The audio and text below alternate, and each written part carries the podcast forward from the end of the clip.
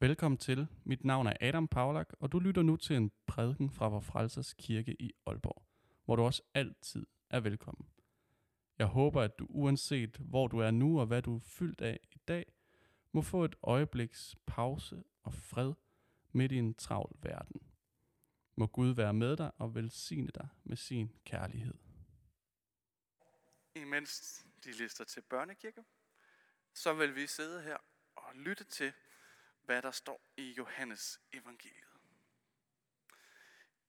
Jesus sagde, en kort tid, så ser I mig ikke længere, og er der en kort tid, så skal I se mig. Da sagde nogle af hans disciple til hinanden, hvad er meningen med det, han siger til os? En kort tid, så ser I mig ikke, og er der en kort tid, så skal I se mig. Og jeg går til faderen. De sagde altså, hvad mener han med at sige en kort tid? Vi forstår ikke, hvad han taler om. Jesus vidste, at de ville spørge ham, så han sagde til dem, I spørger hinanden, hvad jeg mente, da jeg sagde en kort tid.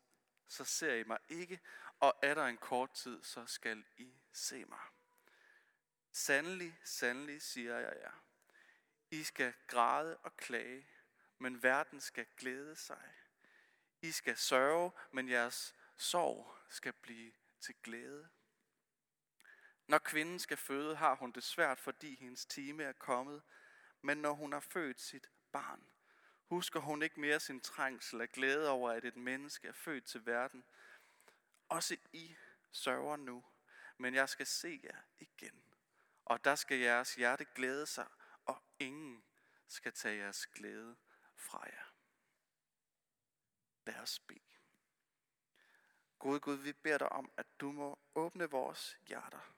For det vi ikke forstår, at du må lade din ånd viske sandhed til os, og at vi må lære lidt mere om, hvem du er, og hvem vi er i dine øjne.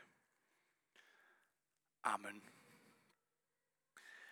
Jeg er helt og aldeles tosset med, at nogle af de mennesker, som har gået side om side med Jesus i årvis, de tør vise sig fra deres allermest menneskelige side. For det er jo det, de gør, når de midt i det hele udbryder. Vi forstår ikke, hvad han siger. Vi fatter hat af, hvad han mener.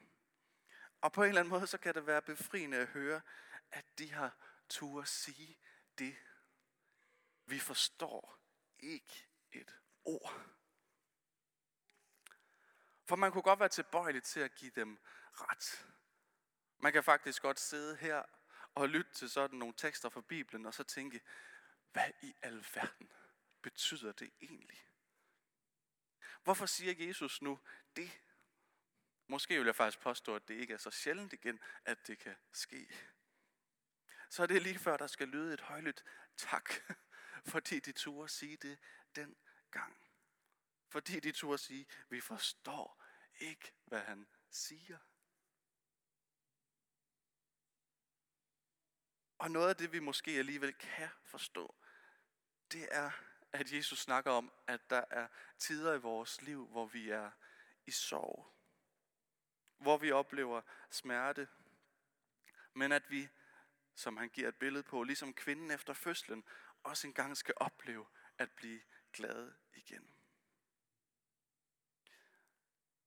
Jeg tror nok, at hvis man siger det her til kvinder, i hvert fald til min hustru, at når du har født, så har du glemt det der.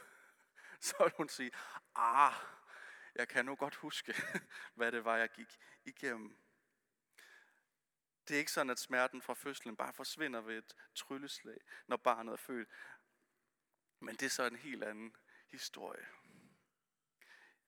I skal sørge, men jeres sorg skal blive til glæde.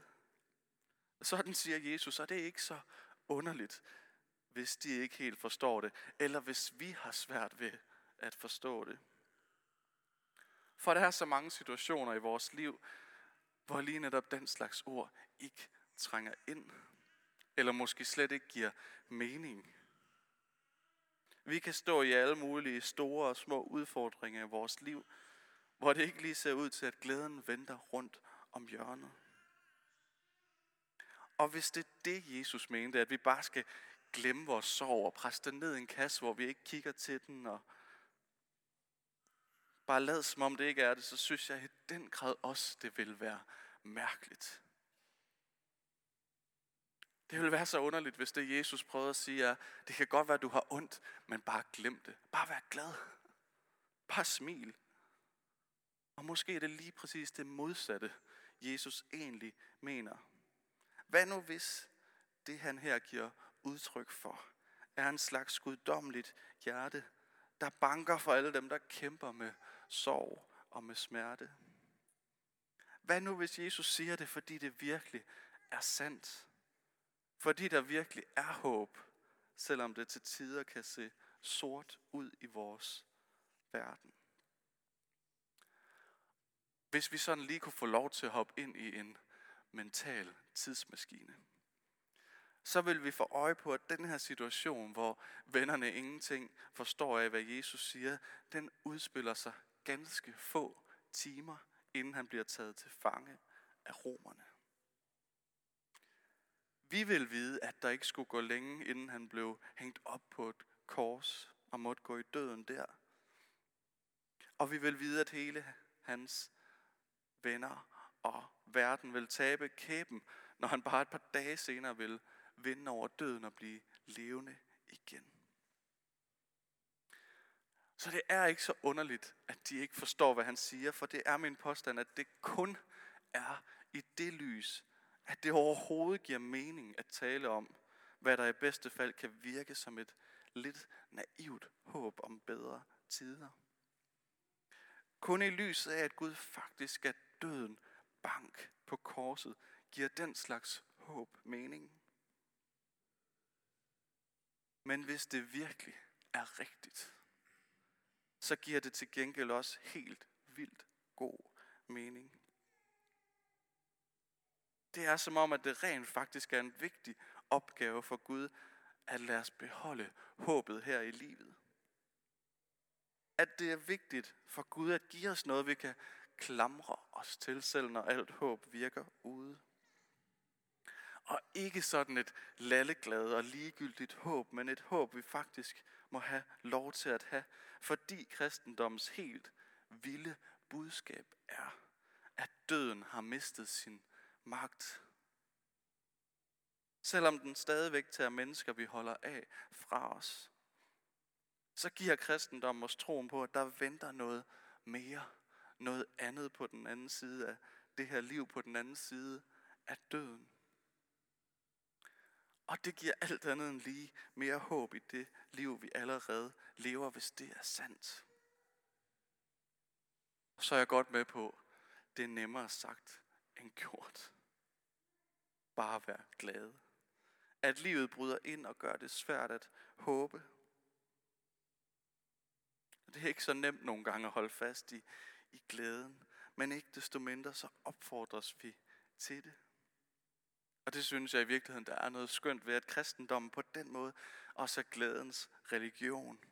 Ikke fordi der ikke er plads til sorgen og smerten, men fordi vi må tro på, at der venter noget på den anden side. Men det lyder så underligt, måske endda forunderligt, at vi nogle gange kan være nødt til selv at sige, jeg forstår ikke et ord. Og det gjorde Jesus' allernærmeste heller ikke, og jeg tror, de forstod det endnu mindre, da de så, at han skulle straffes som en tyv, en forbryder. Da de så, at han skulle korsfæstes blandt røvere og tyve. Der må alt, hvad de havde håbet på og troet på, for en stund have holdt op med at give mening. Men det mysterium, at et menneske blev dømt til døden som en gemen tyv og forbryder, for så få dage senere at vinde over døden og ændre verdenshistorien en gang for alle. Det mysterium bliver ved med at betyde noget, selv her 2000 år senere.